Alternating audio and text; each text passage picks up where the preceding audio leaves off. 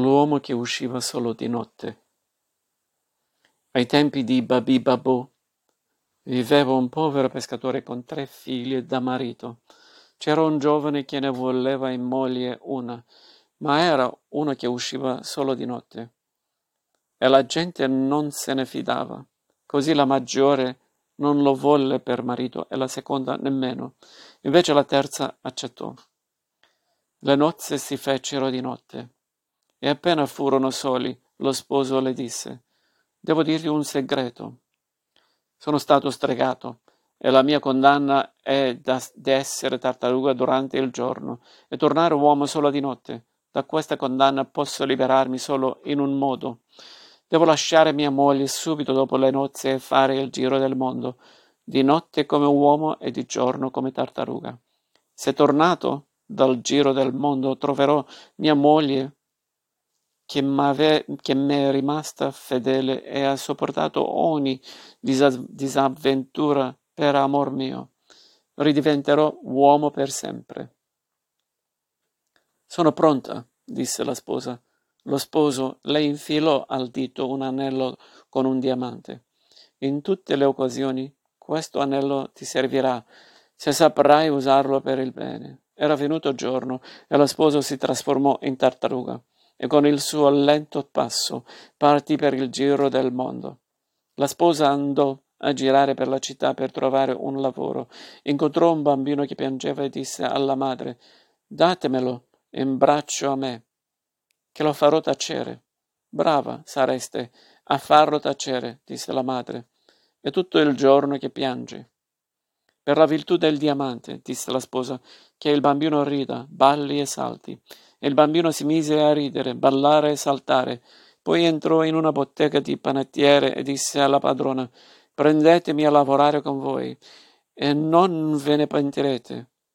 La presero a lavorare, e lei si mise a fare il pane e disse Per la virtù del diamante, che tutti vengano a comprare il pane in questa bottega, finché ci lavorerò io. Cominciò un andirivieni nella bottega che non finiva più. Vennero anche tre giovanotti che, vista la bella sposa, si innamorarono di lei. Se mi lasci passare una notte nella sua stanza, le disse uno dei tre, ti do mille franchi. E io, disse l'altro, te ne do duemila. E io tre, disse il terzo.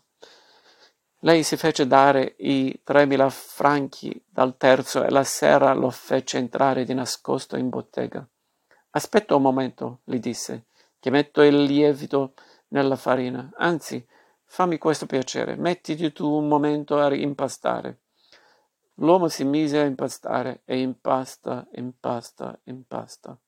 Per la virtù del diamante non poté togliere le braccia dalla pasta e continuò a impastare fino a giorno.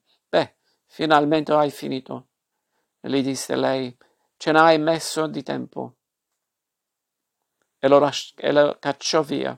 Poi disse di sì a quello dei duemila franchi, lo fece entrare appena buio e gli disse di soffiare un momento sul fuoco, se no si spre- spegneva.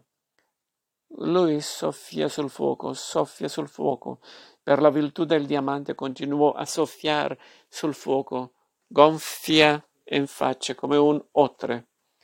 Fino alla mattina dopo. Che modo di fare? Gli disse lei alla mattina. Vieni a trovare me a passi la notte a soffiare nel fuoco. E lo cacciò via. La sera dopo fece entrare quello dei mille franchi io devo mettere il lievito, gli disse. Intanto tu va a chiudere la porta. L'uomo chiude la porta e per virtù del diamante la porta si riapre. Richiudi e riapri.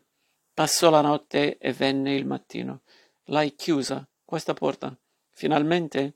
Beh, adesso riaprila e vattene. I tre uomini carichi di rabbia andarono a denunciarla. A quel tempo oltre gli sbirri c'erano anche le donne, sbirro che servivano per quando c'era da arrestare una donna. Così quattro donne sbirro andarono per arrestare la sposa. Per virtù del diamante, disse la sposa, che queste donne si pigliano, si pigliano a schiaffi fino a domattina. E le quattro donne sbirro presero a tirarsi man rovesci l'un, l'un l'altra da gonfiarsi la faccia di due dita ogni volta. Vedendo che non tornarono le quattro donne, sbirro con l'arrestata, furono mandati quattro sbirri a cercarle. La sposa li vide arrivare e dice, per la virtù del diamante, che questi uomini si mettano a saltare alla cavallina. E sull'istante uno degli sbirri si abbassò con la schiena, un altro gli puntò le mani sulla schiena e saltò, e gli altri due dietro, e così presero a saltare alla cavallina, uno dopo l'altro. In quel momento, col suo passo trotterellante, ecco che arriva una tartaruga. Era il marito che tornava dal giro del mondo, e ritrovando la moglie, tac, ridiventò un bel giovane e tale rimase accanto a lei fino a tarda età.